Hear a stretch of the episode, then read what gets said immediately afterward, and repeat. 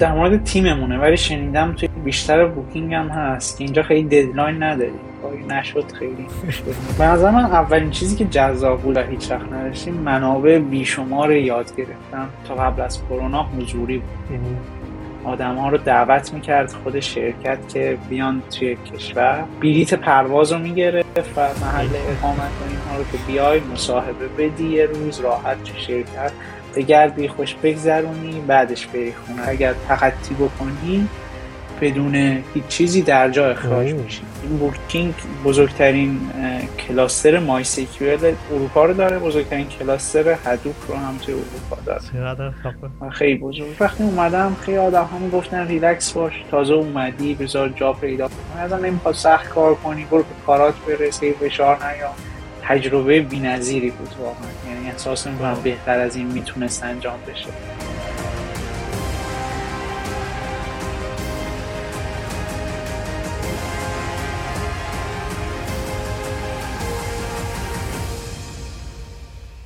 علی سلام خیلی خوشحالم که تو این قسمت میزبانتم. اگه میشه خودتو برای بچههایی که دارن این پادکست رو می‌بینن یا میشنون معرفی کن که باهات آشنا بشید سلام. مرسی که منو دعوت کردی به پادکستت من علی بهجتی هم 23 سالمه و الان 9 ماهه که توی شرکت Booking.com به عنوان data engineer دارم کار می‌کنم. قبل از اینکه بیام توی Booking توی ایران توی مسیریاب بلد بودم. اونجا هم data engineer بودم. یک سال و نیم و یا شاید, شاید نزدیک دو سال.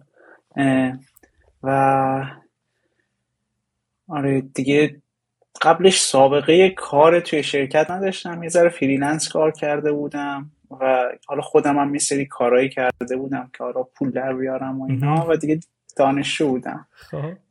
و آره دیگه. بعد اومدم اینجا توی Booking.com کشور هلند. Booking.com یکی از معدود شرکت های بزرگیه که آمریکایی نیست خب. و دفتر اصلیش توی هلنده. اومدم اینجا دارم کار می‌کنم.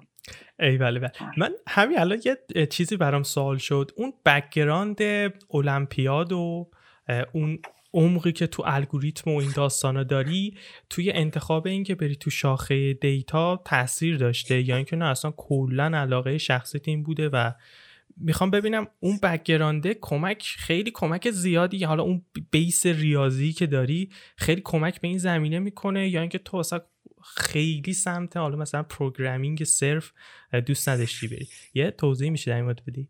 خب قبلش یه ذره ریز بگم که برای کسایی نمی‌دونم. من یه سابقه خیلی طولانی توی برنامه نویسی مسابقه ای دارم. از ته دلم دوست دارم که هممون بتونیم لذت خوندن ایمیل offer رو تجربه کنیم. درسته که اصلی ترین کار ممکن رو انجام دادیم اما هنوز چند تا کار خیلی مهم و اتفاقا پرهزینه مونده که می‌خوام در مورد یکی از اینا صحبت بکنم. و اون چیزی نیست جز خریدن بلیت هواپیما و احیانا رزرو چند روز هتل. شخصا هر وقت می‌خوام یه کالای گرون قیمت بخرم یه کالایی که اعتبارش برام مهمه و اتفاقا خدمات پس از فروشش و کلی داستان دیگه میرم توی اون جایی که بورس این کالا اتفاقا میرم سراغ اون مغازه هایی هم که خیلی معتبرن. کلی تحقیق می‌کنم ببینم برم از کی بخرم. بعدش داستان نمیشه برام. و اگر قسمت های قبلم دنبال کرده باشی همیشه طرفدار سرویس های آنلاینم اون جاهایی که نسبت به حالت معمول و سنتی خدمات خیلی بهتری ارائه میدن زندگی ما رو آسونتر می‌کنن. با همه این توضیح اگر خودم بخوام برم بلیت پرواز خارجی بخرم اولا میرم سراغ یه سایتی که آنلاین بتونم بخرم که بتونم مقایسه بکنم سر فرصت قشنگ همه چیز زیر رو بکنم. دومی که میرم جایی که از همین بیشتر بلیت پرواز خارجی بفروشه یعنی اون جایی که بیشتر کارش رو بلده و احتمالا خدمات خیلی خفنتری هم میده که تونسته بیشترین فروش رو داشته باشه. و اون جایی نیست جز Flightio کنار همه اون ویژگی های باحالی که گفتم سایت Flightio رو خیلی تمیز طراحی کردن. همه چیز خیلی ساده است و وقتی داری بلیت های به این گرونی می‌خری خودت به شخص خیلی استرس داری. اینکه یه محیط خیلی ساده برات درست بکنن که همه چیز در حداقل پیچیدگی ممکن باشه باعث میشه که تجربه خرید خیلی لذت بخش تری داشته باشی. سری برای لیست نتایجی که پیدا کرده رو میاره و تو همچنان اینجا می‌تونی باز سری فیلتر بذاری و تنظیمات سفرتو تغییر بدی. حالا مثلا فرض کن که این رو انتخاب کردیم. همه نکات مهم قبل از خرید رو برامون اینجا نوشتن. کافیه فقط مشخصاتمون رو اینجا وارد بکنیم و می‌تونیم بقیه جزئیات رو هم اینجا ببینیم. همه چیز که OK بود می‌تونیم بررسی و پرداخت کنیم و boom.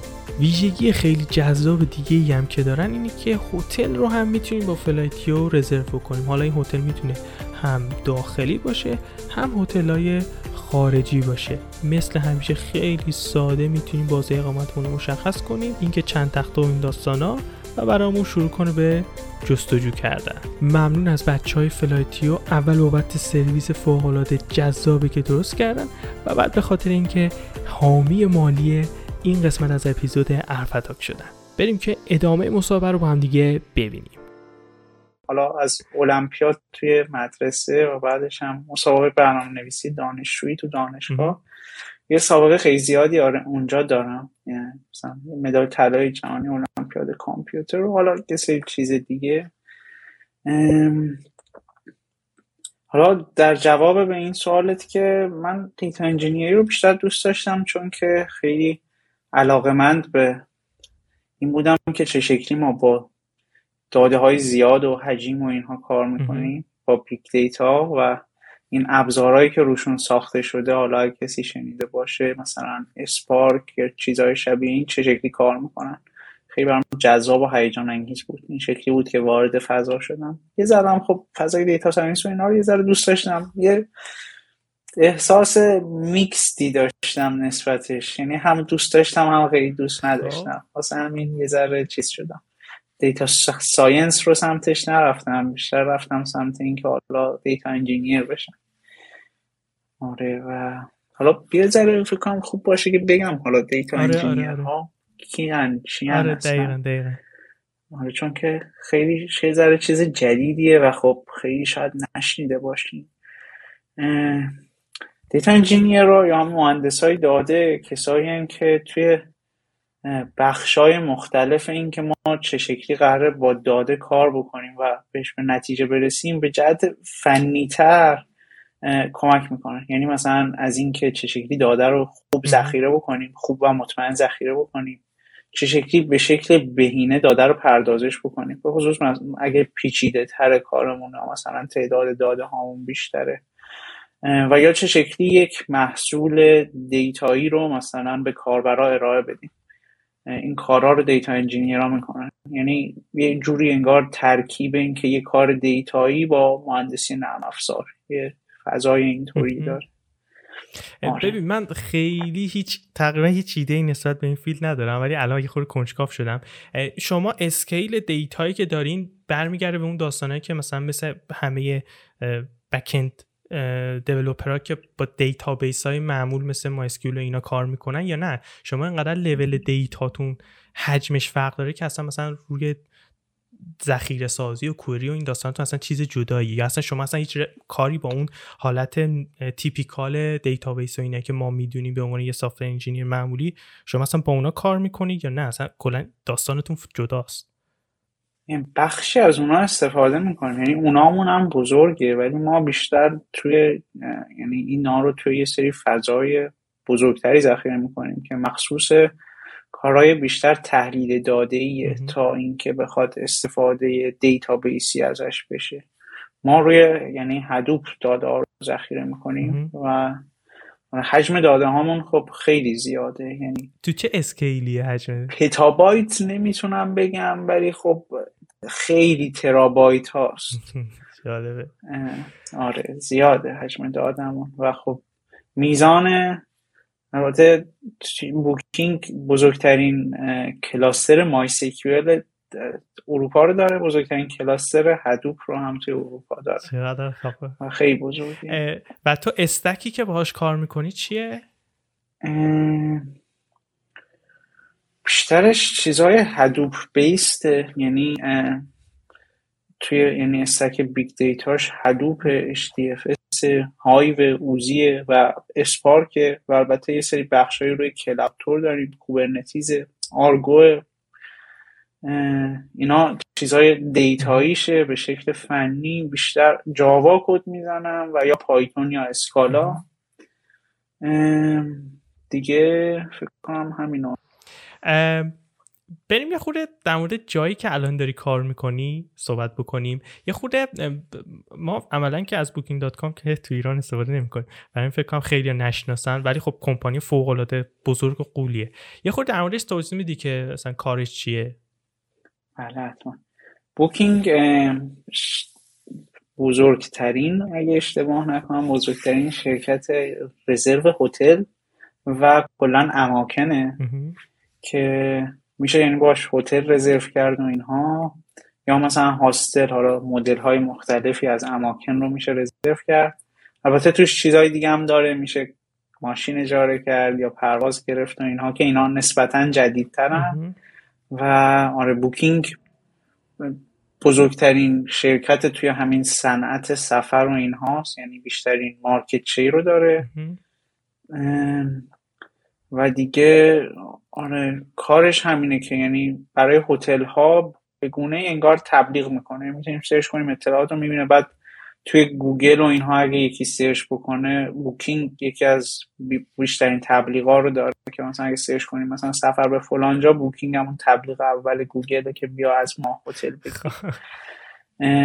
و آره Booking اینه. البته درسته که تو ایران چیزی نداره اما یکی از خوبیاش اینه که ایرانی ها می‌تونن ازش استفاده کنن. چون که در واقع پول هتل رو بعضا خودش نمی‌گیره و می‌تونیم گزینه ای داره که پرداخت در محل و ایرانی ها می‌تونن ازش استفاده کنن که برای خارج از کشور اگه سفر می‌کنن باش هتل بگیرن. رقیب آره. جدی داره یا از ایناست که مارکت لیدره و با یه اختلاف خفنی از همه بالاتره؟ قبلش یادم رفت بگم که بوکینگ شرکت خیلی قدیمیه. یه ماه دیگه تقریبا میشه 25 سالش شرکت. یعنی خیلی قدیمیه و تاسیسش هم توی همین هلند بوده. خب اون موقع اینترنت ها خیلی دایالاپی و کند بوده و اینا. و یه آقایی رفته به این ذهنش رسیده که خب بیایم این رزرو توی اینترنت انجام بدیم. مثلا موقع هیچ چیزی نبوده. و بعد انگار کلا این صنعت رو این اولین بار خودش بنا کرده. حالا طی سالیان سال ای بزرگ شده بزرگتر شده.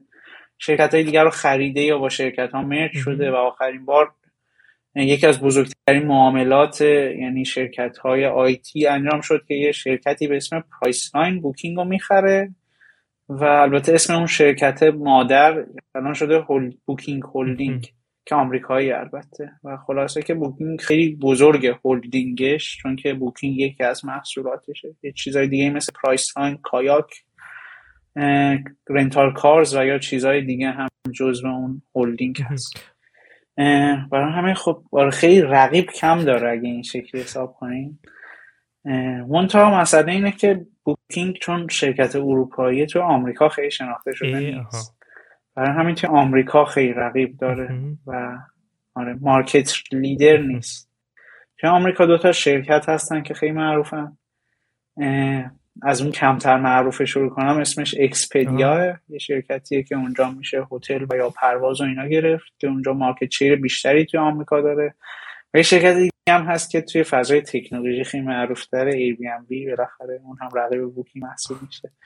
البته درسته که نوع آره چیزایی که مستقیم نه درسته. غیر مستقیم میشه رقیبش دیگه چون این کارو که نمی‌کنه آره. Airbnb آدم های عادی توش خونه هاشون رو مثلا اجاره میدن و ولی خب به گونه ای رقیبشون که دیگه ممکن آدم هتل نگیرن برن توی اونها. و بعد از اینکه Airbnb اومد بوکینگ هم البته اون مدل خونه ها رو به خودش اضافه کرده و آدم های عادی هم می‌تونن توش خونه اجاره بدن. بنابراین آمریکا واسهش یعنی جایی که رقابت خیلی زیاده و خب آمریکا هم تقریبا یه قاره است. برای همین خیلی چیز کوچیکی نیست و خیلی جمعیت زیادتری داره آدمای زیادتری داره. برای همین رقابت خوبی اونجا هست. یه چیز دیگه هم که هست اینه که شرکت بوکینگ اون به خصوص خودش نه اون هولینگی که شرکت رو الان داره دوست داره که توی کل صنعت سفر برتر باشه. بوکینگ بیشتر همین هتل و اقامت همین اماکن و اینها بوده. اما خب دوست داره که توی اجاره ماشین توی پرواز توی چیزهای دیگه همه بیاد بالاتر و بزرگ بشه و یه هدف نهایی داره که بتونه همه اینها رو یک پارچه بکنه و این مفهومی به اسم کانکتد تریپ یعنی سفری که به هم وصل شده را بده. یعنی مثلا یه اپلیکیشن باشه تو می‌بینی من میرم اینجا ماشینم از این می‌گیرم. مثلا رستوران هم میرم اینجا مثلا اونجا رو می‌خوام ببینم. همش توی یه اپلیکیشن باشه نهایتا. همین آره این جذابیت رو این گونه داره که می‌خواد به این سمت بره. خب. آره جای کمتر کار شده ایه ولی خب خیلی می‌تونه براش درآمدزا باشه. آره. وقتی داری میگیم بوکینگ شرکت بزرگیه مثلا می‌تونی یه اسکیلی بدی که تیم مهندسیش چند نفر حدودن و اینکه مثلا کاربراش تو چه اوردریه تعدادشون؟ اول بگم بوکینگ خودش چند نفره فکر کنم جذابتره و حالا تیم مهندسی. شرکت بوکینگ قبل از کرونا فکر کنم نزدیک 20 هزار نفر بود. الان الان الان فکر کنم به خاطر کرونا و خب اینکه صنعت گردشگری تعطیل شد چیز شد خیلی یه مقداری تعدیل کرد نیروهاش بکنم دوازده سیزده هزار نفر الان. که خب اکثرشون فنی نیستن. تعداد نیروهای فنی شاید دو یا سه هزار نفر باشه. خب.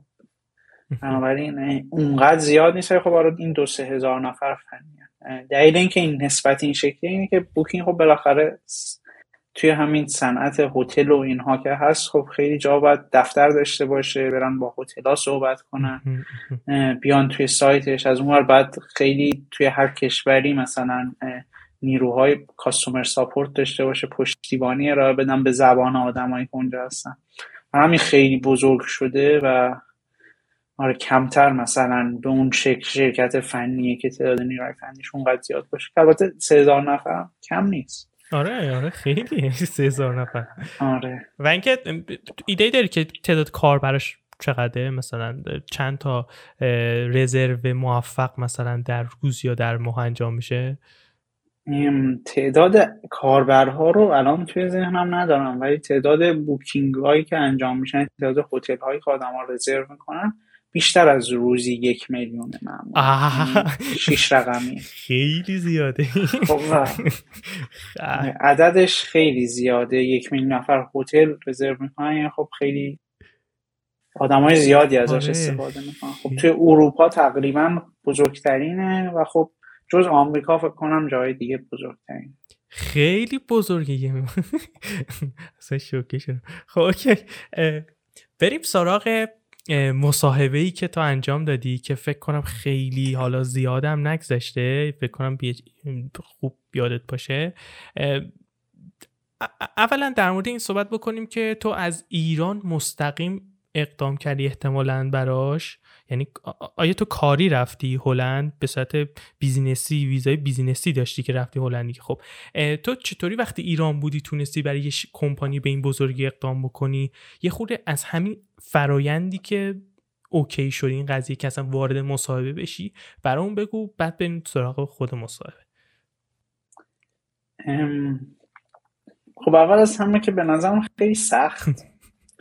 من خیلی جای زیادی رزومم رو فرستادم ولی کلا دو تا جا تونستم برم جلو که حالا هر دو تا جاش هم قبول شدم. ولی خب خیلی جا رزومم رو فرستادم. بنابراین خیلی کار راحتی نبود و طول کشید. خیلی هم به نظرم شانسی بود. یعنی این شکلی بود. و من خودم قبلا فکر می‌کردم اصلا نمیشه. یعنی این شکلی بودم که خب من برم ارشد بخونم حالا مثلا بعدش میرم کار می‌کنم. مثلا فکر نمی‌کردم که شدنی باشه. و خیلی رندوم یعنی گفتم حالا یه بار شانس هم امتحان کنم ببینم چی میشه که که شد یه هو مثلا. رفت دیدم که میشه. البته یه چیزی که هست اینه که بگم من سابقه کارم کمه و دلیل اینکه شد بیشتر اینه که این field data engineering خیلی field تازه توی دنیا. تقاضا براش زیاده. بنابراین تبلیغ می‌کنم که مثلا اگه دوست دارید کلا تقاضا چون براش زیاده خب یک مقداری راحت تر مثلا ما توی Booking خب ما شاید سی تا data engineer داریم حدودا و خیلی عدد کمیه. مثلا ما که سی تا داریم می‌خوایم سال دیگه مثلا بشیم 100 تا. یعنی در این حد فرق زیاد خب. بشه. بنابراین این فقط ما نیستیم. این شرکت های دیگه هم خیلی به این رشته به این رول نیاز دارن. بنابراین این برای من خیلی تاثیر داشت که بتونم یعنی شانس داشته باشم. وگرنه شاید شانسم تقریبا نزدیک به صفر می بود. یعنی صادق باشم. چون که سابقه کار مهمه. یعنی نگاه می‌کنن سابقه کارو آره. این از اینکه چجوری شد. ببخشید. من یه سوالی بپرسم. وقتی میگی من به تعداد زیادی شرکت رزومه فرستادم اوردر چند تا شرکت فرسته تو چه اوردری داری صحبت می‌کنی؟ من چند تا موج راستش اپلای کردم ولی خب توی هر موج مثلا شاید 20 تا شرکت رو میفرستم بیشتر از 50 تا مجموعه فرستم از شرکت های معروف غیر معروف البته یه اشتباهی که کردم بود که خب نگاه نمی‌کردم شرکت ها ایرانی توشون چقدر هست. شاید اون بهتر می بود چون خیلی ببینن ایرانی کلا اصلا وارد فر... فرایند نمی‌کنن. و اگه ایرانی تو شرکت ها باشن راحت تر البته خب سختم بود که شرکت پیدا کنم. من یه لیستی پیدا کرده بودم استارتاپ های این شرکت های موفق سال مثلا خب. به ترتیب می‌رفتم هر کدوم مثلا می‌دیدم آمریکایی نیست و اپلای می‌کردم. ولی ولی خب هیچ کدوم نشد. واقعا تاش فقط دو تا رو تونستم وارد بشم. یعنی خیلی سخت بود که وارد مصاحبه بشه آدم. و خیلی خیلی ببین خیلی جالبه. تو آخه مثلا مدال المپیاد جهانی داری. خب؟ بعد مثلا من اینطوری هم که تو وقتی نتونستی خب کی می‌تونه دیگه؟ خیلی این قضیه جالبه. چون که خب سابقه کار نداری می‌تونی با لول پایینتری وارد شرکت بشی. یعنی مثلا حالا لولت فوقش میاد پایین دیگه. ولی خب واقعا رزومه تو رو نگاه می‌کنیم خیلی پتانسیل داره و این عجیبه برام. خیلی و ناراحت کننده است که نشده. ولی حالا okay. اولا که در مورد این توضیح داری بدی یعنی خودت برای خودت سوال نبود که چرا نمیشه؟ یا مثلا response ی از هیچ کدومشون نگرفتی که چرا reject شدی؟ نه خیلیشون مثلا جواب ندادن. و نمی‌گفتن. احساس می‌کنم که حالا اونها اونقدر مهم نیست. مثلا برای شرکت های مثل گوگل و اینا شاید فیسبوک و اینا شاید خیلی بولتر باشه که اون آدم ها رو بگیرن. یعنی استعداد اگر حس می‌کنن داره و هنوز مثلا تجربه کار نشده. اینجا تجربه کار مثلا احساس می‌کنم خیلی مهمتر حالا نگاه می‌کنن و برای منم بالاخره اون رو جایگزین سابقه کار کردن تا حدی و و اینم بگم که اون اینکه چرا لول های یعنی انتری entry level مثلا نتونستم برم فکر می‌کنم دلیلش به خاطر این بود که یک سال پیش که apply کردم خیلی کرونا وضع بدی داشت و شرکت ها توی شرایط خوبی نبودن. الان که ما داریم صحبت می‌کنیم خیلی شرایط شرایط بهتری چون شرکت ها دارن برمیگردن دارن سود می‌کنن و به شدت هم نیاز دارن. خب مثلا همین Booking داره مثلا role entry level باز کرده برای مثلا developer و یا حتی رول گرجویت هم یعنی برای کسایی که تازه فارغ و تحصیل میشن هم داره باز می‌کنه. برای اینا رو شرکت دیگه هم احساس می‌کنم که این کار رو دارن می‌کنن. خلاصه که اون موقع احساس می‌کنم به خاطر کرونا یه ذره سخت بود. ولی الان بهتره خب گفتی که دو تا شرکت اوکی شد. اگه میشه بگی که اون یکی شرکت چی بود و اصلا خب در مورد همین فرایندی که تو از کجا از چه طریقی درخواست دادی و چی شد و اینا؟ بریم تو این journey ه با هم دیگه ببینیم چه شده. اون یکی شرکت Databricks بود. حقیقتش اون رو اول apply کرده بودم و شرکتش آمریکایی بود. من گفتم خب دفتر آمستردامشه احتمالا میشه. و خب اونا هم نمی‌دونستن. اونا من فرستادن توی همین فرایند graduate یعنی همین کسایی که تازه فارغ التحصیل میشن. یه ذره مصاحبهش خیلی دانشگاهی تر بود از جهاتی. مثلا در مورد کانکارنسی و اینها خیلی بیشتر چیز سوال داشت.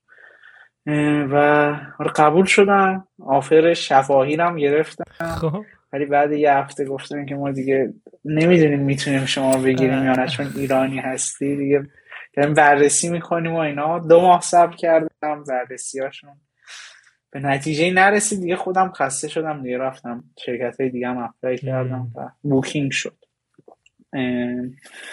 آره این بود. حالا اینکه چه شکلی apply کردم من همشون رو می‌رفتم توی سایتشون میگشتم apply می‌کردم LinkedIn نرفتم. راستش شاید باید می‌رفتم. اما یعنی اگه این موج مساه موج مثلا این Booking نمی‌شد چه سری بعدی می‌رفتم LinkedIn. اما برگردم عقب میگم که حالا LinkedIn میرم بیشتر سر اینکه ببینم چه شرکت های ایرانی توشون.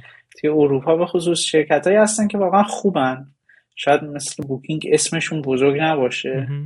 اما خب ایرانیشون توشون هست خب می‌تونه آدم بیاد توش. و خب شرکت های بزرگ یه ذره hit or miss ه یعنی واقعا ممکنه شانسی نشه. همش یه recruiter ی بالاخره نشسته و یا یه سیستم AI هم هست که میگه این رزومه چند درصد match job description ه.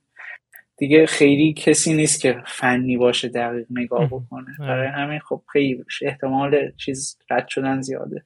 البته خب اون سیستم هوش مصنوعی رو یعنی یه چیزی که بقیه توجه کنه اینه که تلاش کنید رزومه match job description باشه تا حدی. بالاخره چون اونا هستم مثلا خودم دیدم یعنی این Booking ها مثلا می نویسم مثلا تو 90 درصد match اینی یه همچین چیزی. و خب مثلا باحال. آره ما نداریم مثلا تو ایران ولی اونجا اصلا سیستم کلا سیستمش فرق داره. یعنی مثلا واقعا تو مهمه که یعنی مثلا یه دستن که توی فتوشاپ مثلا رزومشون رو درست می‌کنن و این اصلا فیل میشه توی اون اسکنی که حالا اون ایجنت ای آی قرار انجام بده بگه و اصلا خب پس تو مستقیم رزومت رو براشون آپلود کردی و خب این حالا از این مسیری که accept شد و بعد هر مرحله مختلف رفتی این این journey ه رو میشه برامون توضیح بدی که مراحل چی بود step by step ش چه اتفاقی افتاد و این داستان من رزومه رو فرستادم سریع فکر کنم یکی دو روز بعدش میل زدم بیا این تست در HackerRank رو بده و خب. ببینیم چگونه هستی یه تستی بود که حالا هم یه ذره الگوریتمی بود هم یه ذره data engineering ی بود که دادم بعدش یه روزی این آقای ریکروتر بهم زنگ زد و صحبت کردیم و گفت ما کارمون این شکلیه مثلا رنج حقوقیمون این شکلیه. تو مثلا چیکار کردی؟ بوکینگ چرا دوست داری بیای؟ اینا. بعدش هم گفتش که خب بریم مصاحبه بکنیم و بعد از اون یک مصاحبه فنی داشتم که فنی کد زدن بود. بعد از اون یک مصاحبه سه مرحله ای داشتم که یعنی سه تا مصاحبه بود در واقع یه فنی یه سیستم دیزاین و یه انسانی. این بخش مصاحبه اگه کرونا نبود تا قبل از کرونا حضوری بود. یعنی آدم ها رو دعوت می‌کرد خود شرکت که بیان توی کشور. حتی دعوت نامه میفرستاد فکر کنم. این مطمئن نیستم ولی خب بلیت پرواز رو می‌گرفت و محل اقامت و اینها رو که بیای مصاحبه بدی یه روز راحت تو شرکت. بگردی خوش بگذرونی بعدش بری خونتون حالا بعد ببینیم قبول میشی یا نه. ولی خب چون کرونا بود حالا آنلاین بود برای ما خیلی چیزا. یعنی یه روزی بود که سه تا مصاحبه بود و بعدش یه مصاحبه ای نبود بعدش یه تموم شد. اما یه چند تا نکته خوب داشت که به نظرم برای من خیلی خوب بود. اول همه که خیلی دیر جواب نمی‌دادن برای من. دوم اینکه فیدبک کامل می‌دادن. یعنی بعد در مرحله گفتن تو این چیزات خوب بود مثلا این چیزا مثلا به نظرمون خوب نبود. و خیلی به نظر من جالب بود. تهش هم البته من رو که استخدام کردن گفتن تو یه ذره جونیوری تجربه کارت خیلی زیاد نیست ولی خب خوب بودی حالا بیا و این خب. آره. یه این شکلی بود تموم شد. این مصاحبه اینجا این شکلی بود مصاحبه Databricks هم کمابیش همین شکلی بود. تا اون اولش شاید یکی دو مرحله بیشتر. یه مرحله بیشتر. ببین تو قبل از مصاحبه مثلا رفتی مثلا ببینی مصاحبه Booking.com جایی نوشته که مثلا چه شکلی چه مراحلی داره. یا قبلش مثلا آماده سازی یعنی خود تو یه وارماپی چیزی انجام دادی که مثلا مصاحبه رو خوب انجام بدی یا نه همینطوری رفتی گفتی ببینیم چی میشه. بله قطعا انجام دادم. این شکلیه که خب بالاخره آدم چند تا شرکت راه پیدا می‌کنه مصاحبه؟ خب این عدد واقعا خیلی کم و من خیلی تلاش کردم. حتی مسابقه الگوریتمی که خب تو الگوریتمم خوب بودم هم براش کلی تلاش کردم. یعنی هم خودشون میشه بگی؟ میشه بگی دقیقا چی کارو کردی؟ من میگم. هم خودشون بعضا حالا یه سری منابع می‌دادن می‌گفتن حالا این منابع رو برو. بعضا حالا. و اینکه خودم می‌رفتم تمرین می‌کردم. مثلا برای الگوریتمی سایتی هست به اسم LeetCode اونجا کد می‌زدم کد الگوریتمی می‌زدم. برای system design کلی ویدیو یوتیوب دیدم خودم کلی search کردم تو مدیوم چیزهای مختلف نوشته بودن. چند بار تمرین کردم خودم که مثلا اگه تو بخوای اینو سیستم چیز کنی مثلا design کنی چه شکلی میشه.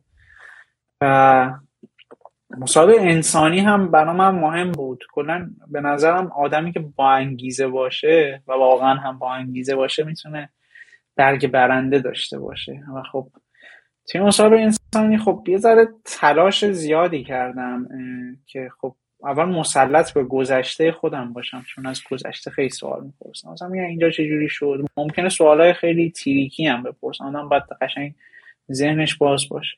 و بعدش تلاش کردم که نشون بدم انگیزه که دارم نسبت به اون شرکت رو و سوم هم تلاش کردم که بالاخره یه سری ویژگی مثبت که خودم دارم هم تو مسابقه انسانی رو بکنم. بالاخره یک ساعت وقت آدم یک ساعت باید طرف مقابل رو ایمپرس کنه. بعد البته زبانش هم خوب باشه آدم که این کار رو بکنه و آره این کارا رو کردم. خیلی خیلی تلاش کردم. یه یه شانسه و این اتفاق مهاجرت مثلا کاری می‌تونه زندگی آدم رو عوض کنه. خب باید خیلی تلاش کرد. یعنی برعکس ایران که هیچ وقت هیچ تلاشی نمی‌کردم اینجا واقعا تلاش کردم که توی بهترین شکل خودم باشم. و خب این تلاشم یعنی اینکه مثلا مصاحبه رو دیر مینداختم مثلا گفتن زمان بگو مثلا دو هفته مثلا می‌گفتم دو هفته بعد باشه مثلا دو هفته قشنگ دو هفته میذاشتم وقت که چیز کنم آماده بشم برای مصاحبه. خب اینقدر زیاد بود یعنی. کل پروسش کل پروسه مصاحبه بوکینگ برای تو چقدر طول کشید؟ مطمئن نیستم ولی حس می‌کنم یک ماه و نیم اینها طول کشید یه ماه و نیم یا دو ماه. و آره همین همین حدود طول کشید. شاید پارسال همین موقع رزومه فرستادم. مطمئن نیستم. همین موقع فرستادم و خب طول کشید یک ماه و نیم دو ماه. با بعدش بازم؟ بازم خیلی خوب یعنی به نسبت های بزرگ هم اسکیل بازم خیلی سریع بوده. یعنی گوگل اینا فکر آره. کنم سه ماه اینطورا طول می‌کشه تا همش طی بشه. و و می‌دونی آره خیلی بستگی داره.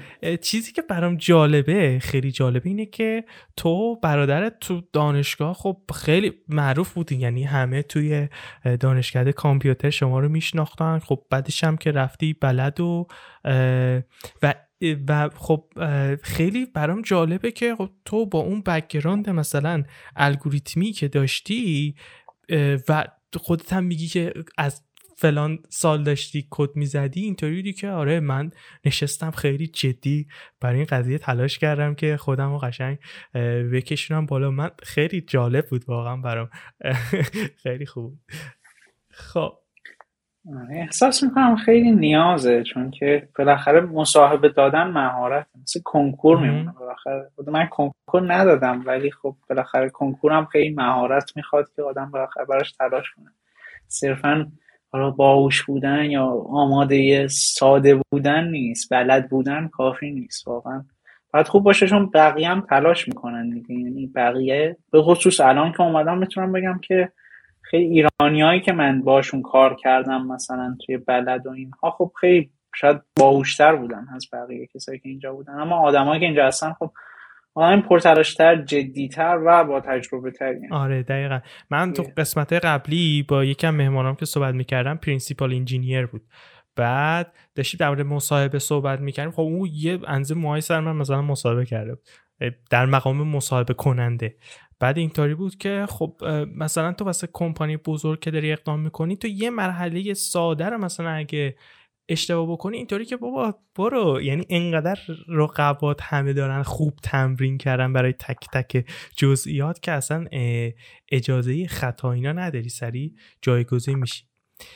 ردیفه. ببین اگر مثلا الان برگردی به نه ماه پیش بخوای یه سری به خودت به خود نه ماه پیشت یه سری توصیه در مورد مصاحبه یا رزومه بکنی چیا میگی؟ خیلی شخصیش اگه بکنم این شکلیه که یک مصاحبه ای داشتم. همین سیستم دیزاین بود. خیلی مصاحبه مهمیه. با همین بوکینگ. یک آقایی بود آقا حالا ترکی بود. حالا بعدا اومدم باش آشنا شدیم رفیق شدیم اینا ولی و خیلی مصاحبه این گنگ حرف می‌زد یعنی صداش از هر چاه میومد تو دماغی بود. من نمیفهمیدم چی خب. بعد ولی خجالت میکشیدم که بگم که نیفهمم چی میگی. خب ولی برگردم عقب به خودم میگم که برو ازش بپرس و بگو به صدا تو درست نمیشنم تو خودی جوری حرف بزنم بفهم. خب نه احساس می‌کنم خیلی مصاحبم رو می‌تونستم بهتر بدم. این خیلی توصیه شخصی بود. اما اگه یه ذره دیگه بخوام چیز کنم خیلی شانسی بود که بوکینگ و اینها شد اما احساس می‌کنم که رزومم رو خیلی جا داشت بهتر و بهترتر بکنم و خیلی همیشه کار سختیه. رزومه رو روش کار من حتی همین الانم رزومم خیلی خوب نیست.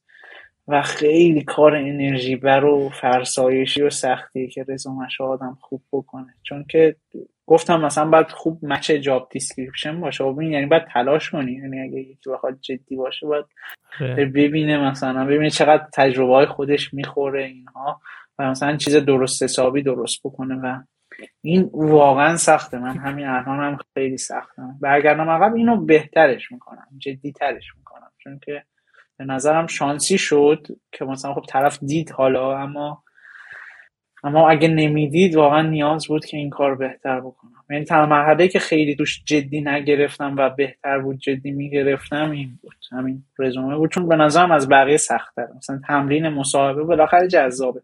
رزومه درست کردم ولی خیلی خیلی جذاب و انرژی آره خیلی سخته. علی تو رفیقی نداشتی توی این کمپانی خفن که ریفرت بکنه؟ یعنی از این قدرت ریفر شدن توسط یکی دیگه نشد که استفاده بکنی؟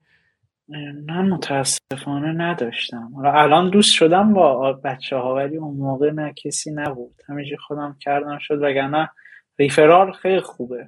یعنی من خودم ریفر کردم من یکی رو ریفر کردم قبول شده. برای من سود مالی داره برای طرف خوبه. مثلا به ما سه هزار یورو پول میدن. اگه یکی رو ریفر کنیم بیاد و مثلا شیش ماه کار به آخر خیلی انگیزه خوبیه.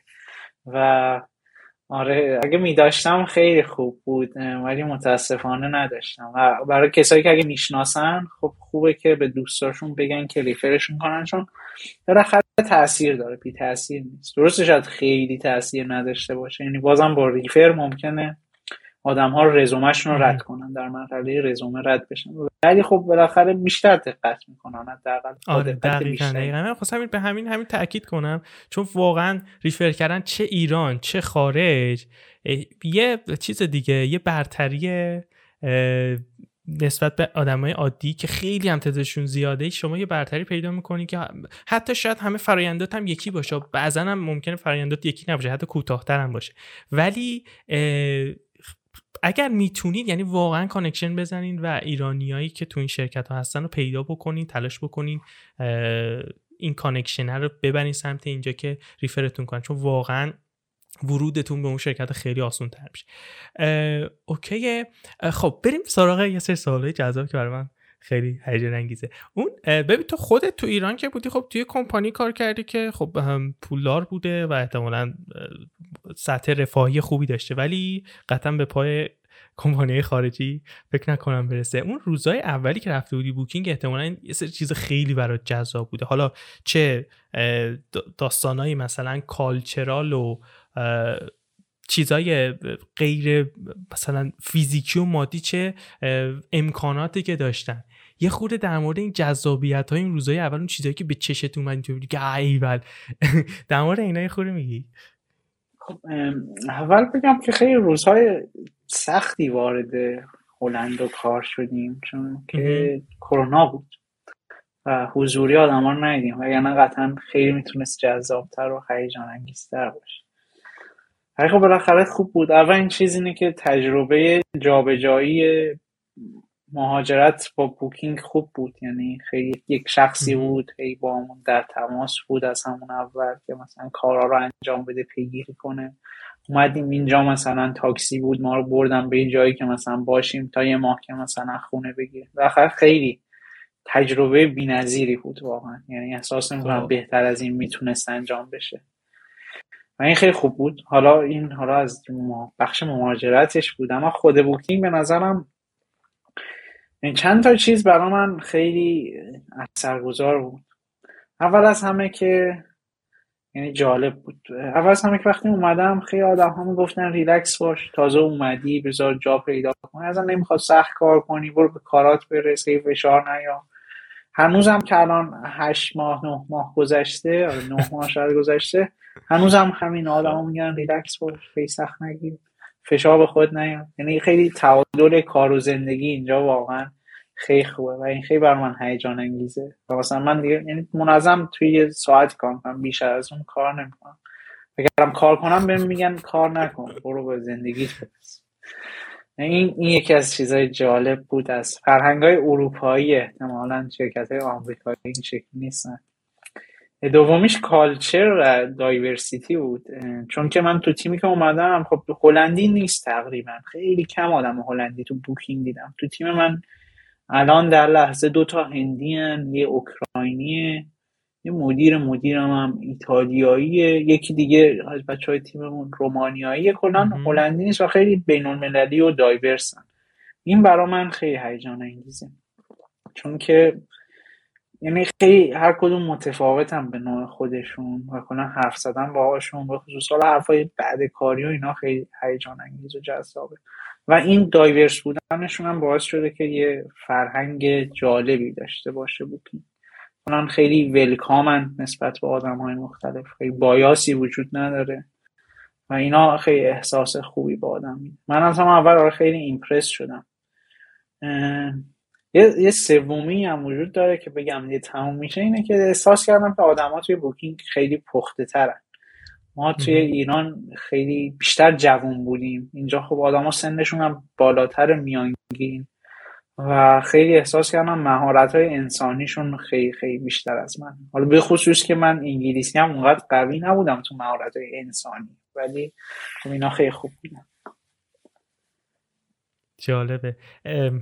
ای بله خیلی خیلی نکات باحالی گفتی و من برداشتم این بود که خیلی سعی کردن یه کاری کنن تو آرامش داشته باشی تو همون ماهای اول روزای اول و اینطوری که okay relax باش و خیلی سخت نگیر. و این خیلی هیجان انگیزه واقعا واقعا جالب و جذاب. یه خورده در مورد سطوح مهندسا توی بوکینگ دات کام میگی؟ آیا با ایران فرق داره چیزی که دیدی اونجا؟ و اصلا کلا چه شکلی سیستمش؟ آره یه مقداری تفاوت داره این شکلی که ما سطوح رو توی ایران همیشه فکر می‌کردی که یا تو مثلا مهندس نرم افزار یا یا data یا senior ی دیگه تمام شد دیگه. خب, خب. حالا سطح گاهی بوده ها مثلا یه لول بالاتر ولی خب اینجا خیلی از اونها بیشتر هست. یعنی ما توی این mid level یم که حالا بهش میگن core معمولا. یه لول پایین تر هست entry level یا junior تره بعدش میشه senior بعدش یه بعدش آدم می‌تونه همینجوری فنی رو ادامه بده. بعد senior مثلا میشه. lead بعد lead فکر کنم. principal؟ فکر کنم بعد اونم بعد lead. یا principal یا چیزهای دیگه است. حتی فکر کنم شاید هم architect باشه. همینجوری میره بالا خلاصه. و این این سطح‌بندی اینطوری رو داره که خیلی سخت نداره و توش آدم های خیلی فنی زیادترن. نسبت به چیزی که من تو ایران دیدم. چون از اینجایی به بعد تو ایران دیدم بیشتر آدم ها خیلی سمت مدیریتی میرن. اینجا تفاوتش هست واقعا. یعنی یکی بخواد فنی برم اینجوری می‌تونه بره جلو و بزرگتر بشه. آره یه همچین سطحی رو داره سطح بندی رو داره. فقط هم برای مهندسان نیست سال مثلا product manager data scientist ها اینا هم همچین چیزی رو دارن. ولی ولی ارتقا گرفتن خیلی سخته. یعنی این شکلی نیست که اگه مثلا استعداد داشته باشی ببینن حالا بچه باهوشی هم هستی بگن که بیا مثلا senior بشو. اینجا باید خیلی آدم ها بتونن خودشون رو ثابت کنن. و تو بوکینگ حالا خوب یا بد این شکلیه که میگن که اثرگذاری مهمه. یعنی لزوما خیلی مستقیم مستقیم مهارت های فنی رو نمیسنجن. میگن که تو چقدر اثرگذار بود یعنی مثلا چقدر ارزش ایجاد کردی کار مثلا خوب کردی اینها. و آره این خیلی سختش می‌کنه کار رو. واسه اینکه اون وقتی که آدم بخواد ارتقا بگیره مثلا میانگین شنیدم چهار سال طول می‌کشه که آدم بتونه ارتقا خب. و استپ میانی هم نداره برای ارتقا گرفتن این ذره حالا قمنگیزه حالا میگن آدم ها حالا می‌تونن دو ساله اینا ارتقا بگیرن ولی خب این تازه از این به سینیور حالا بعد از اون دیگه خیلی سختتر میشه. دیگه خیلی سخته. منم خیلی آدم کم صبری هستم و حالا یه ذره اذیت کننده هست حقیقتا. حالا امیدوارم ببینم چی میشه. حالا دیگه ولی سخته دیگه. من شرکت های بزرگ یه مقداری سختتر ارتقاءشون فکر کنم گوگل هم مثلا سخت باشه. خیلی راحت نیست. نمی‌دونم چقدر impact impact based ه اما خب اینجا خیلی impact based ه حالا هم جنبه مثبت خودش رو داره هم جنبه منفی خودش رو داره. من با رضا رضا ویفر کار می‌کنه آلمان بود. بعد توضیح داد که توضیح داد سطح ریسپانسیبیلیتی هر کدوم از این سطوح توضیح داد و واقعا وحشتناک بود. اونایی که مثلا تو سطح استاف منیجر و لید و اینا بودن واقعا یه چیز عجیبی بود. خیلی سخت بود واقعا. و سوالم اینجاست که این ارتقا پیدا کرده خب خب اوکی مثلا آدم مهارتش ارتقا پیدا می‌کنه دیگه. حالا چه ارتقاش چه بنویسن که مثلا تو سطحت فلانه یا نه. توی حقوق و اینها تاثیر خیلی زیادی داره یا اینکه نه؟ تاثیر زیاد توی چی؟ منظورته پروموت شدنت باعث یه جهش خیلی زیادی تو حقوقت بله. میشه؟ یا اینکه نه. می‌خوام ببینم انگیزه یه اینجیر مثلا تو بوکینگ دات کام برای ارتقا پیدا کردن چیه؟ وقتی اینقدر سخته. چون خارج یه خورده با ایران فرق داره. تو تقریبا حقوقی که داری می‌گیری زندگی تامین یه قدرت خرید خیلی خوبی هم داری. از اون طرف حقوقت هم هرچی بره بالاتر خب مالیاتت هم بیشتر میشه. خیلی مالیه اگر جهش خیلی زیادی نکنه خیلی انگیزه زیادی برای این ارتقا نیست و خیلی هم هستن تو شرکت ها مدت ها میمونن توی سطحی. اصلا نمیرن سمت اینکه ارتقا بیان خوشون با آب آتیش نمی‌زنن. یه خورده در مورد میشه توضیح بدی؟ که یکی مثلا چرا باید خودش رو با آب آتیش بزنه که ارتقا پیدا کنه؟ برای همه خیلی ها نمی‌زنن خودشون رو با آب آتیش. این حرف درستیه. چون سخته. آره. فکر کنم مثلا شاید ده یا بیشتر مثلا 20 درصد حقوق آدم زیاد میشه توی هر پله ارتقا.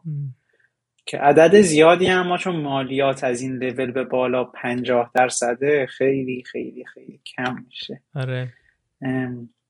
آره و حالا من می‌تونم اون اول که داشتیم می‌گفتی این شکلی بود که بالاخره حرس و طمع دیگه آدمی از پول بیشتر بدش نمیاد. فکر کنم بقیه آدم هم این شکلی هم. یعنی همینجوری با حقوق من مقدار خوبی می‌تونم پول ذخیره بکنم اما حالا بیشتر پول ذخیره بکنم بالاخره بیشتر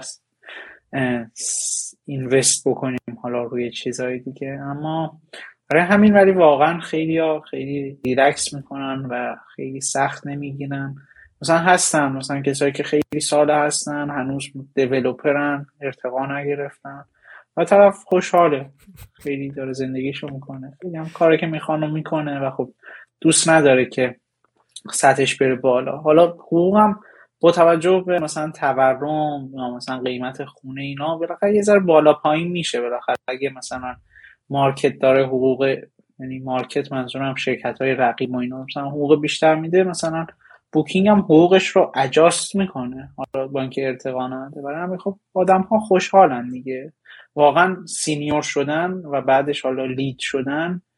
واقعا مسئولیت های خیلی زیادیه. یعنی ممکنه آدم بشه و بعدش باید خب واقعا هم جدیتر کار کنه چون توقع زیاده. یعنی واقعا مثلا اینجا از senior توقع میره که تاثیرگذاریش بیشتر از تیمش باشه توی مثلا community اثرگذاری داشته باشه.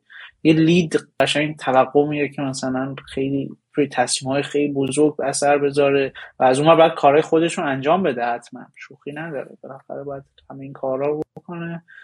و آره این شکل نیست که چون تو بودی یه مقداری بری بالا بعد واقعا بتونی مسئولیت رو بگیری. به علاوه یک تفاوتی که احساس می‌کنم با ایران داره اینه که خیلی خیلی خیلی جنبه‌های انسانی هم بله توی گرفتن promotion. یعنی واقعا آدم باید به لحاظ انسانی خیلی پخته تر باشه تا بتونه مثلا لول بالاتر رو بگیره. یعنی مهارت های ارتباطیش با آدم ها چه شکلی مثلا. حالا مدیریت می‌کنه چیزهای مختلف رو. اینم یکی از تفاوتهایی بود که من حس کردم. ردیفه. ببینم این سوال که فشار کاری تو بوکینگ دات کام چطوریه؟ حالا یه گریزی زدی اون اول ولی دوست دارم یه خورده عمیق‌تر مثلا با بلد که تو ایران تو کار می‌کردی یه مقایسه انجام بدی. فشار کاری به نظرم خیلی کمتره اما این نظر شخصی من بوکینگ بالاخره سه هزار نفره. من ایرانی های دیگه می‌شناسم که مثلا تیماشون خیلی روشون فشار میاره. می‌ذاره تیم به تیم دپارتمان دپارتمان خیلی تفاوت داره. اما اکثریتش این شکلیه که خیلی تعادل بین کار و زندگی مهمه. به خصوص که اتحادیه کارگری هم هست خیلی اجازه نمیدن که از ملت کار زیادی کشیده بشه. توی هلند به خاطر حالا خاصیت کشورش هر کشوری که هر شرکتی که بیشتر از پنجاه نفر یا صد نفر عضو داره باید حتما اتحادیه کارگری داشته باشه که اینا خیلی قدرت دارن. خلاصه که خیلی شرکت نمی‌تونه هم از آدم ها زیاد کار بکشه و حالا خوب یا بد آدم ها اینجا خیلی ریلکس دارن من, من به شخصه می‌تونم بگم که گاهی خیلی خوشم نمیاد آدم ها خیلی جدی نباشن جدی کار نکنن. مثلا من دوست دارم مثلا اگه 8 ساعت کار می‌کنم 8 ساعت هم واقعا خیلی جدی باشه. اما اینجا آدم ها احساس می‌کنم گاهی خیلی ریلکس در و راحت ترن. خیلی سخت نگیر حالا. آره. یعنی مثلا میشه مثال بزنیم مثلا مثلا میگم مثلا task ی که بهش assign شده رو مثلا توی اون estimate ی که داده مثلا handle نمی‌کنه یا اینکه مثلا estimate رو خیلی بیشتر میده از این جنسه؟ ببینیم در مورد تیممونه ولی شنیدم توی بیشتر Booking هم هست که اینجا خیلی deadline نداریم. خب نشد خیلی دیگه دیگه بالاخره شرکت هم خب از اون مرحله هم گذشته که واقعا دیدلاین دیدلاین بخواد داشته باشه. و یعنی خیلی نیاز سختی نداره به دیدلاین چون شرکت در هر صورت داره سود میده و الان داره سود میده. تو کرونا ضرر می‌کرد. ولی آره فرهنگش به این شکل. واسه همین اگه یکی مثلا بگی مثلا من از حالم خوب نبود مثلا استراحت کردم مثلا اوکی کنم خیلی مشکلی ندارم. خیلی راحت من زیاد دیدم. که مثلا بچه های تیم اومدن گفتم مثلا من امروز خیلی احساس خوبی ندارم. حالا واقعا هم شاید مریض بودن آقای خب دیگه بعد دیگه کار نکردم.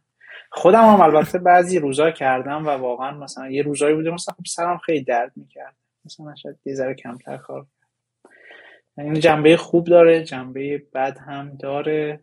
حالا دیگه این دیگه صدیقه آدم که چجوری انتخاب کنن. نمی‌دونم قابل بحثه.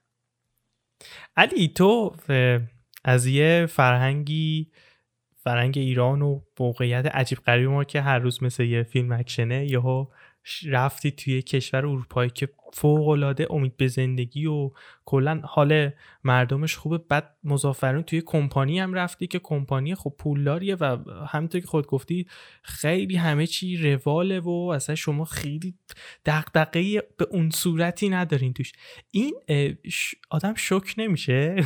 یهو از این صفر و صدی اصلا انگار یهو یه چیزی بلند میشه توی جای دیگه که اصلا همه چیش فرق داره با من هنوز عادت نکردم راستش یعنی توی این شک فرهنگی هستم. یعنی میگن یه یکی دو سالی طول می‌کشه تا آدم بتونه عادت کنه. خیلی سخته. که نگران آیندت نباشی بالاخره سخته دیگه. و فقط هم ما نیستیم البته. بالاخره کسایی که میان اینجا کار می‌کنن یعنی از چیزهایی که اینجا فهمیدم میگه حالا بقیه هم واقعا اونقدر خوب نیستن. مثلا اینجا هندیا و یا مثلا کسایی که از کشورهای روس زبان میان حالا یا خود روسیه یا مثلا اوکراین اینا شرایط مشابهی دارن تقریبا. و اونا هم مثلا خیلی سخت کار می‌کردن و میان اینجا. اونا هم دچار این شوک فرهنگی شدن. آدمایی که همین شکلی بودن دچار این شوک فرهنگی شدن بهم توصیه می‌کنن که همین ریلکس باش خودش درست میشه. برو مثلا ورزش مورد علاقت رو پیدا کن. اونجا برو ورزش بکن. خیلی سخت نگیر درست میشه. این جوابیه که من گرفتم. ولی خب واسه من هنوز سخت هنوز هنوز OK نشده. خیلی تفاوت واقعا زیاد توی این نه ماهی که اونجا رفتی حالا ما کلی در مورد خوبی ها و این داستان رو صحبت کردیم. توی محیط کار مسائل کاری و اینا.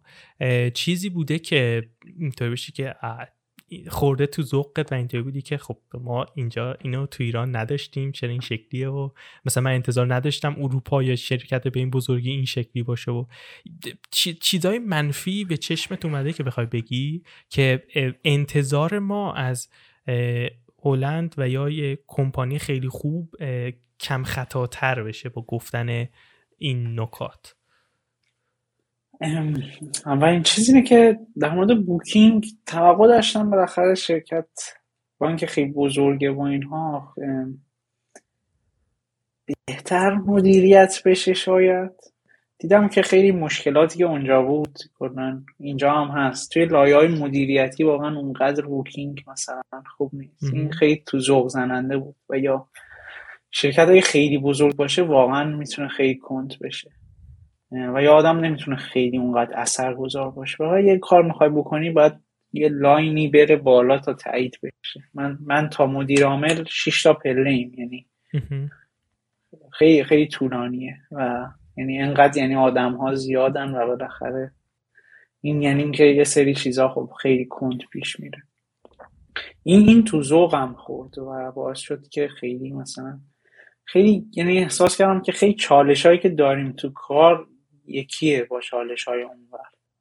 حتی چالش های فنی هم با اینکه اینجا اسکیل خیلی بزرگتره البته نه منصفانه نیست. چالش های فنی بهتر چالش فنی بهتر منصفانه اینه که اینجا چالش های بیشتری داره واقعا. فرصت رشدش هم بیشتر حالا ولی جنسش یه ذره شبیه. یعنی این شکلی نیست که واو مثلا میام کار خارق العاده وحشتناک واقعا ترش روز برنامه نویس همون روزیه که قبلا بود. حالا با چیزهای متفاوت اما چیا برام جذاب بود؟ به نظرم به نظر من اولین چیزی که جذاب بود و هیچ وقت نداشتیم منابع بیشمار یاد گرفتن بود. این به نظر من خیلی خوبه. یعنی ما مثلا یودمی رو رایگان داریم. بعد کورسرا دارم فکر کنم اونم. حالا اینو همه ندارن. اوریلی رو رایگان داریم که اون خیلی چیزی داره. یعنی همه محتواهای اوریلی رو دسترسی داریم. و این خیلی بی‌نظیره. یعنی اگه کسی بخواد چیزی یاد بگیره و همه اینا خیلی راحت در دسترسش باشم بی‌نظیره. من خودم کلی کتاب خوندم مثلا کلی کورس دیدم. و این فرصت یادگیری به نظر من خیلی خوب بود. و یاد گرفتن همینجا شناخته شده است. یعنی توی یکی از کورولیو های شرکتی این ارزش های اساسی شرکتی که ما باید همیشه یاد مشغول یاد گرفتن باشیم. این برای من خیلی جذاب بود که به این شکل به یادگیری توجه شده. کلا به آدم ها هم زیاد توجه شده. ما اینجا پرک های خیلی خوبی داریم. یعنی چیزهای خوبی بهمون به دادن. مثلا Blinkist رو داریم رایگان Headspace داریم حالا چیزهایی که لزوما به کار اصلا ربطی نداره. و اینا هم برام خیلی جالب بود از میزان توجهی که با آدم ها میشه یه چیزی هم بوده که خیلی متفاوت خب. بوده. خب یعنی نه, نه بده نه خوبه ولی خیلی خب. متفاوت. اونم اینه که یه سری چیزا بالاخره اینجا خیلی جدیتر و مشخصتر. مثل مثلا نحوه برخورد آدما با بقیه. خب یعنی این چیزهای مربوط به انگلیسیش میشه compliance فارسیش نمی‌دونم چی میشه. یعنی اینکه مثلا با یکی تو حق نداری مثلا بد برخورد کنی. اینا خیلی اینجا به شدت جدی و سنگینه. یعنی جزو چیزایی که اگر تخطی بکنی بدون هیچ چیزی در جا اخراج میشی. با, با اینکه اروپا حتی ولی واقعا مهمه. یعنی مثلا نمی‌تونی یکی رو ابیوز کنی مثلا یا مثلا چیزای شبیه این حالا توی چیزهای مختلف. یه آینامه های اساسی هست باید اینا رو بدونیم مثلا رو باسه ما کورس دارن کورس های اجباریه که باید بگذرونی که بفهمی اینا چی بشیه. این خیلی برام متفاوت بود. از وقتی اومدم شرکت اون یکی دو هفته اول داشتم این کورس ها رو میگذروندم. خیلی بورین بود بعضی هاش بعضی هم خوب بود اما خیلی متفاوت بود. البته خب یعنی اینکه بالاخره کالچر انقدر خوبه و اینها یه بخشیش هم سر اینه که شما حق این رو نداری که تخطی بکنی یا مثلا به یکی بخوای با این نگاه چپ نگاه کنی و اینا اصلا اصلا نمیشه. آره. علی یه سالی تو پنج, پنج سال یا ده سال آینده تو توی حوزه کاری چه شکلی می‌بینی؟ فکر می‌کنی که مثلا آیا حتی بلنشی بری آمریکا و مثلا توی فن کمپانیا فیسبوک گوگل اینا کار بکنی یا اینکه نه اینطوری که همینجا بمونیم مثلا اوکیه. ایده ای داری که می‌خوای چیکار بکنی؟ خیلی بهش فکر می‌کنم حقیقتا ولی تا پنج سال دیگه احساس می‌کنم دیگه تصمیم این شد که دیگه آمریکا نه. تا پاسپورت رو بگیریم از شهروند درجه سه به شهروند درجه یک تبدیل بشیم. بعدش شاید ولی اونقدر چیز ندارم. احساس می‌کنم که یه ذره شاید آمریکا اوورریتد باشه. حالا یعنی بعضیا به میشه که گفتم بعضیا که خودشون آمریکا بودن اروپا رو هم دیدن. و نمی‌دونم راستش. ممکنه بعدش برم. حتی اینکه چقدر بوکینگ بمونم هم نمی‌دونم. بخاطر نمی‌دونم فضای مدیریتی می‌خوام برم یا فضای فنی رو می‌خوام ادامه بدم. اینا سوال واقعا. و سنم هم خیلی زیاد نیست که واقعا بدونم خودم چجور آدمیم. برای همین نمی‌دونم. ولی اینکه می‌دونم اینجا میمونم چون هلند رو خیلی دوست دارم. حالا جلوتر شاید در صحبت کنیم. هلند واقعا کشور زیبایی خیلی خوبه و تا الان خیلی احساس ولکام بودن داشتم. یعنی هیچ وقت ندیدم. تبعیضی برای خودم ندیدم. هنوز اینجا و خیلی همه چی خوب بوده. اینو خیلی دوست داشتم. آره این کشور رو خیلی دوست دارم. دیگه. آره تا پنج سال دیگه ما واقعا آدم نمی‌دونه چی میشه. بعضی موقع این شکلیه که آدم از وقتی میاد توی اینجا بالاخره خب فرصت های بیشتر دیگه الان تو رزومت رو یک جای دیگه بفرستی احتمال خوب به رزومت نگاه می‌کنن. هم بوکینگ خیلی شرکت بزرگیه و خب شناخته شده است هم که دیگه در ایران نیستی. بالاخره فرصت ها زیاده و آره یه همچین فضایی هست دیگه. واقعا سوال سختیه. خیلی بهش فکر می‌کنم. فکرم هم, هم بهش فکر می‌کنن همیشه. ردیفه. و برای پایان این بخشی که داریم در مورد کار صحبت می‌کنیم نکته هست که بخوای به کسایی که ایرانن بگی که دوست داشتی خودت یکی به خودت می‌گفت اون زمان که اونجا بودی. کاری باشه در مورد مثلا هر چی هر چی. فقط توی این, این محدوده صحبت که کردیم باشه و مثلا قلم انداخته باشیم و دوست داری توش تاکید بکنی. بذار فکر کنم. ببین اولین چیزی که در موردش اون موقع که من بودم خیلی کم حرف زده بودن. همین کاری که تو داری می‌کنی من واقعا ستایش می‌کنم. تشکر خودم هم ویدیوهای قبلی تو بعضیاشون رو نگاه کردم. حالا یعنی تاپیک تاپیک خودت یعنی چیز کرده بودی زمان بندی کرده بودی. اونایی که دوست داشتم و نگاه کردم هزیاش و این نبود اون موقع. یعنی من یادم میگشتم خیلی کم در مورد این چیزا چیزی نوشته بودن بقیه. و الان این, این کاری که داری می‌کنی به نظرم خیلی ارزشمنده. و من اون موقع اینا رو نداشتم. خیلی گمتر بود. و خوشحالم. یکی این. دومیش شاید بعضی موقع من هنوز حسرت این رو می‌خورم که زبانم بهتر نیست. یعنی شاید بهتر بود بهتر بود. زبانم خوبه. خب. توی این یعنی اعتماد به نفسم بالا و زبانم هم خوبه. اما ایرانیان fluent ام. یعنی که خیلی مشخصا ایرانی‌ام. بعضی موقع یعنی اصطلاح ها و اینها رو به درستی به کار نمی‌برم حالا اینجا جایی که حالا بین المللیه اما OK ام. می‌فهمن حالا اشتباهی می‌فهمن منظورت مثلا حالا چیز دیگری بود. اما خب دوست داشتم که شاید زبانم رو بهتر می‌کردم. و البته من رو زبانم هم کار کردم.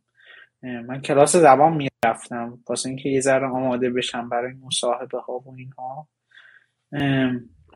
ولی باز دوست داشتم که جدیتر رو زبان وقت میذاشتم. هیچ وقت خیلی جدی روش وقت نذاشتم. شاید این کار رو بیشتر می‌کردم.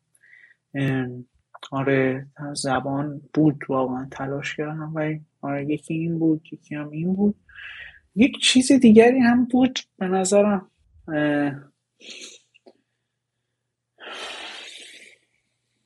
نظر پیچیده است ولی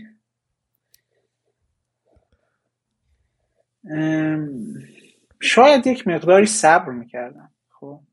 خب. این حالا شاید به خاطر اینه که من شاید به درد شما مخاطبای عزیز نخوره ولی خب به نظرم کلا هم خیلی هول بودن خوب نیست یعنی صبور بودن بالاخره خوبه. باعث میشه که آدم بتونه کاراشو بهتر انجام بده. کلا فرایند مصاحبه فرایند سختیه. آدم دوست داره هول هولکی مثلا تموم کنه انجام بده. خب یا مثلا آماده بشه رزومش رو چیز کنه و اینها. به نظرم صبور بودن کلا کمک می‌کنه. مثلا من رزومم همین یه روز مثلا فرض این شکلی بود که آره گفتم امروز خودشم بهترش کردم بریم اپلای کنم واقعا خیلی جا داشت بهترش بکنم یعنی لزومی نداشت که حالا حتما همون موقع بفرستم بشه. و اون شکلی شاید می‌تونست کیفیتش بالاتر بره. درست من الان اینجا ولی اگه مثلا مصاحبه رو بهتر می‌دادم شاید حقوق هم خیلی بالاتر میبود و چون همه عدد حقوقشون یکی نیست. مثلا ما کرام یه رنج داریم. و آره احساس می‌کنم که تو این فرایند هم صبور بودن یک چیزی که به خودم خیلی توصیهش می‌کردم. ردیفه همین. دمت گرم دست در نکنه.